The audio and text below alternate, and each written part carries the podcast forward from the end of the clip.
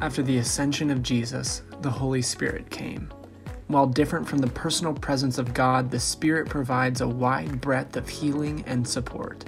In a time where it is difficult to share in physical presence, the Spirit of Missions podcast connects us to the global need for Christ.